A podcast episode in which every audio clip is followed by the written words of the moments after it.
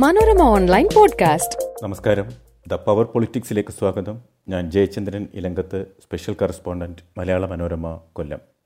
എറ്റെ ഇന്തിരിങ്കുവ ചെയ്യറക ചെയ്യുവാനേൽ മറ്റന്ന ചെയ്യാമേ നഞ്ചു.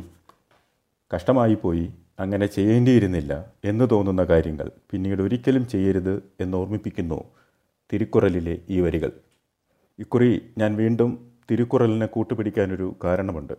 കേരളത്തിൽ വർത്തമാന രാഷ്ട്രീയത്തിൽ പല ചെയ്തികളും കാണുമ്പോൾ അറിയാതെ തിരുക്കുറലിലെ വരികൾ ഓർത്തുപോകുന്നു. ലോക്സഭാ തിരഞ്ഞെടുപ്പ് ആസന്നമായി. ഈ മാസം മിക്കവാറും തിരഞ്ഞെടുപ്പ് പ്രഖ്യാപനം വന്നേക്കാം. കേരളത്തിൽ കൊടും ചൂട് ഉച്ചയിൽ പതിക്കുന്ന ഏപ്രിൽ മെയ് മാസങ്ങളിൽ പൊതു തിരഞ്ഞെടുപ്പ് വരാനാണ് എല്ലാ സാധ്യതയും. അതിനായി അരയും തലയും മുറുക്കി രാഷ്ട്രീയ പാർട്ടികളും അതിൻ്റെ നേതാക്കളും അണികളുമൊക്കെ രംഗത്തിറങ്ങാൻ പോകുന്നു. രാഷ്ട്രീയ പാർട്ടികൾ പതിനെട്ടടവും അവരവരുടെ അടുക്കളകളിൽ വേവിച്ചെടുക്കുന്ന തിരക്കിലാണല്ലോ. ഘടകകക്ഷികളുടെ സീറ്റുകളിൽ കൂടി കൈവച്ച് ഇക്കുറി കൂടുതൽ സീറ്റുകളിൽ മത്സരിക്കാൻ ഓരോ പാർട്ടികളും കരുനീക്കം നടത്തും. അത് സ്വാഭാവികം. സീറ്റ് മോഹിച്ച് വശം കെട്ട് നടക്കുന്നവർ ഇതിനകം സീറ്റ് ഉറപ്പിച്ച ആരെങ്കിലുമൊക്കെ ചവിട്ടി മെതിച്ച് സീറ്റ് കൈവശപ്പെടുത്താനും ശ്രമിക്കും. അതിനായി എന്തെങ്കിലുമൊക്കെ ആരോപണങ്ങളോ കുറ്റങ്ങളോ കണ്ടെത്തി ഉയർത്തിക്കൊണ്ടുവരും. അങ്ങനെ ആരോപണങ്ങൾ കുത്തിപ്പൊക്കുമ്പോൾ അതിനൊക്കെ ഒരു മര്യാദ വേണമെന്നാണ് തിരക്കുറലിലെ വരികൾ ഓർമ്മിപ്പിക്കുന്നത്. ചെയ്യുന്നതിന് മുമ്പ് രണ്ട് തവണ ആലോചിച്ചാൽ ആരോപണ പ്രത്യാരോപണങ്ങൾക്ക് അടിസ്ഥാനമില്ല എന്നർത്ഥം. പറഞ്ഞു വരുന്നത് Kollam M P N K പ്രേമചന്ദ്രനെക്കുറിച്ച് ഇക്കഴിഞ്ഞ ദിവസങ്ങളിൽ ഉയർന്ന ആരോപണങ്ങളെക്കുറിച്ചാണ്. പ്രേമചന്ദ്രൻ്റെ മൂക്കിൻ തുമ്പത്തേക്ക് ആദ്യം വന്ന വെടി സ്വന്തം മുന്നണിയിൽ നിന്ന് തന്നെയാണ് എന്നതാണ് കൗതുകം. കൊല്ലം സീറ്റ് ഇക്കുറിയും ആർ എസ് പിക്കാണെന്നും അവിടെ സ്ഥാനാർത്ഥി പ്രേമചന്ദ്രനാണെന്നും തീർച്ചപ്പെടുത്തിയതിന് ശേഷമാണ് I N T U C സംസ്ഥാന പ്രസിഡന്റ് ആർ ചന്ദ്രശേഖരൻ ഒരു പടക്കം പൊട്ടിച്ചത്. നമ്മുടെ നാട്ടിൽ ക്ഷേത്രങ്ങളിൽ ഇത് ഉത്സവമാസങ്ങളാണ്, വെടിക്കെട്ടുകൾ അരങ്ങേറുന്ന ഉത്സവകാലം. അതേപോലെ ഏതാണ്ട് അതേമാതിരി പ്രേമചന്ദ്രനെതിരെ ചന്ദ്രശേഖരൻ കൊളുത്തിവിട്ട പടക്കം നാടൻ പടക്കമാണോ ചൈനീസ് പടക്കമാണോ എന്നതാണ് സംശയം. പ്രേമചന്ദ്രൻ്റെ കാര്യത്തിൽ സി പി എമ്മിന് വല്ലാത്തൊരു കരുതലുള്ളതുകൊണ്ട് ചൈനീസ് സാന്നിധ്യം സംശയിക്കുന്നതാണ് ഉചിതം. കൊല്ലത്ത് എന്ത് വികസനമാണ് പ്രേമചന്ദ്രൻ കൊണ്ടുവന്നത്? എം പി എന്ന നിലയിൽ ഒന്നും ചെയ്തിട്ടില്ല. കൊല്ലം പോലെ ഒരു പാർലമെൻറ്റ് സീറ്റ് ആർ എസ് പിക്ക് തീരെഴുതി കൊടുക്കുന്നത് ശരിയല്ല. പിണറായിയുടെ മുന്നിൽ അഭിമാനം രക്ഷിക്കാൻ ഒരു തവണ സീറ്റ് നൽകണമെന്നാണ് പ്രേമചന്ദ്രൻ ആവശ്യപ്പെട്ടത്. എന്നിട്ട് രണ്ടാം തവണയും സീറ്റ് കൊടുത്തു. ആർ എസ് പിക്ക് തുടർച്ചയായി സീറ്റ് കൊടുക്കേണ്ട ബാധ്യത കോൺഗ്രസിനില്ല. ആർ എസ് പിയെ കൊണ്ട് യു ഡി എഫിന് ഒരു പ്രയോജനവുമില്ല. അവരുടെ വോട്ട് വിഹിതം എത്രയെന്ന് പരിശോധിക്കണം എന്നൊക്കെയായിരുന്നു ചന്ദ്രശേഖരൻ്റെ കരിമരുന്ന് പ്രയോഗം. ചന്ദ്രശേഖരൻ്റെ വാക്ക് കേട്ട് കോൺഗ്രസ് മാറി ചിന്തിച്ചാൽ പകരം സ്ഥാനാർത്ഥി ആര് എന്നൊരു ചോദ്യം വരും. അതിനും ചന്ദ്രശേഖരൻ തന്നെ മറുപടി പറഞ്ഞു. ദേ എൻ്റെ മുഖത്തേക്കൊന്ന് നോക്കൂ എന്ന മട്ടിൽ ചന്ദ്രശേഖരൻ ആംഗ്യവും കാട്ടിയത്രേ. സി പി എം മുഖപത്രത്തിൽ ചന്ദ്രശേഖരൻ്റെ പടക്കം പൊട്ടിയതിന് പിന്നാലെ വെടിപൊട്ടിയത് മുഴുവൻ ചന്ദ്രശേഖരനെതിരായിട്ടായിരുന്നു എന്നതാണ് മറ്റൊരു കൗതുകം.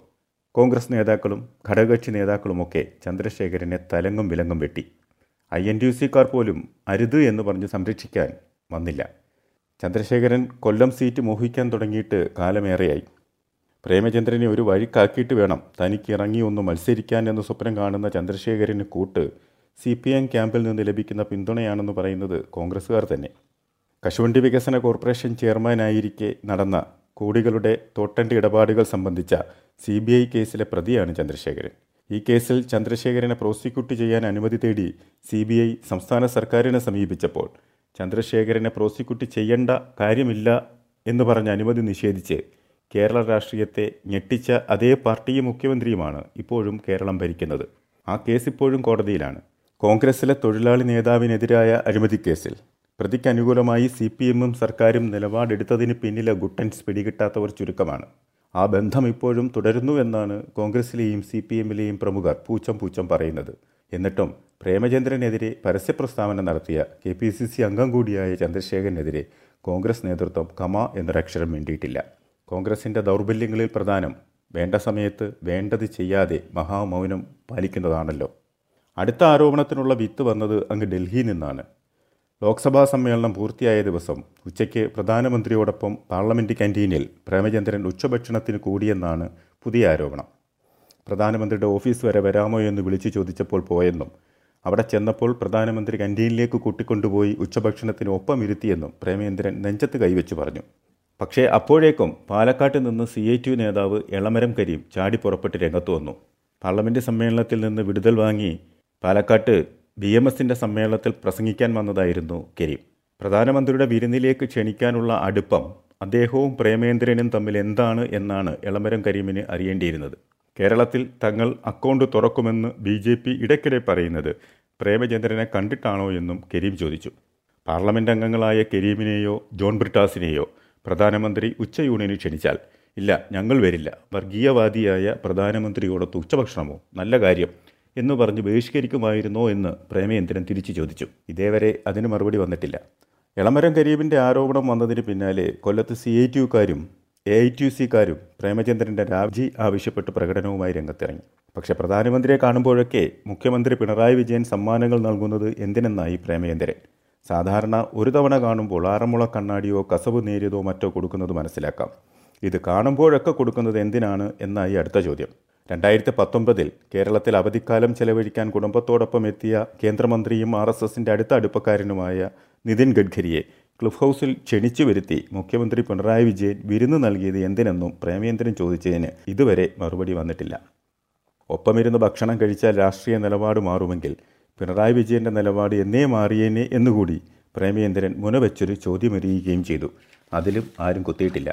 കൊല്ലത്ത് പ്രേമചന്ദ്രനെ നേരിടുന്ന സി പി എം ജില്ലാ നേതൃത്വമാകട്ടെ ഔദ്യോഗികമായി പ്രതികരിച്ചിട്ടുമില്ല. തിരഞ്ഞെടുപ്പ് രാഷ്ട്രീയത്തിൽ ഇത്തരം അഭ്യാസങ്ങൾ ഇനിയും എത്രയോ നമ്മൾ കാണാനിരിക്കുന്നു. ആരോപണ പ്രത്യാരോപണങ്ങൾ എത്രയോ വരാനിരിക്കുന്നു. പണ്ടൊരു ലോക്സഭാ തിരഞ്ഞെടുപ്പ് പ്രചാരണ വേളയിൽ പ്രേമചന്ദ്രനെ പരനാറി എന്ന് വിളിച്ച പിണറായി വിജയൻ്റെ വാക്കുകളുടെ ചൂടറിഞ്ഞത് അന്ന് മത്സരിച്ച പാർട്ടി പോളിറ്റ് ബ്യൂറോ അംഗം എം എ ബേബിയാണ്. പാർട്ടി പി ബി അംഗം മത്സരിക്കുമ്പോൾ പിണറായി വിജയൻ നടത്തിയ വാക്പ്രയോഗം ഗുണത്തെക്കാളേറെ ബേബിക്ക് ദോഷമാണ് ചെയ്തത് എന്ന് ചിന്തിക്കുന്നവരാണ് കൊല്ലത്തെ സി പി എമ്മുകാരിൽ ഇപ്പോൾ കൂടുതലും. എന്തായാലും പ്രേമചന്ദ്രനെ ചുറ്റിപ്പറ്റി കൊല്ലത്തെ തിരഞ്ഞെടുപ്പ് രാഷ്ട്രീയം കൊഴുക്കാൻ തുടങ്ങി എന്നർത്ഥം. തിരഞ്ഞെടുപ്പ് കഴിയുന്നതുവരെ ഇനി ആരെങ്കിലും ഉച്ചഭക്ഷണത്തിന് ക്ഷണിച്ചാൽ പ്രേമചന്ദ്രൻ ഒന്ന് മടിക്കും. ഊണി കഴിച്ച് കൈ കഴുകുമ്പോഴേക്കും അതിൻ്റെ ഫോട്ടോയും വാർത്തയും മാധ്യമങ്ങളിൽ വരുമെന്ന് പ്രേമചന്ദ്രന് മനസ്സിലായി. പ്രധാനമന്ത്രി ഉച്ചഭക്ഷണത്തിന് ക്ഷണിച്ച എം പിമാരുടെ പാർട്ടികളിൽ പലതും രാഷ്ട്രീയ നിലപാടിൻ്റെ കാര്യത്തിൽ കയ്യാലപ്പുറത്തിരിക്കുന്ന തേങ്ങ ആണെന്നാണ് ഇന്ദ്രപ്രസ്ഥത്തിലെ സംസാരം. അക്കൂട്ടത്തിൽ തന്നെ എങ്ങനെ കൂട്ടി എന്നതിലാണ് പ്രേമചന്ദ്രൻ്റെ തന്നെ അത്ഭുതം. ഓരോന്നും ചെയ്യുന്നതിന് മുമ്പ് രണ്ടു വട്ടം ആലോചിക്കണം എന്നും അഥവാ ചെയ്തു പോയാൽ ഇനിയൊരിക്കലും ചെയ്യില്ലെന്നും ശപഥമെടുക്കേണ്ട വേളയാണിത്. തിരുക്കുറലിലെ വരികൾ പ്രേമചന്ദ്രനെയും ഓർമ്മിപ്പിക്കുന്നത് അതാണല്ലോ.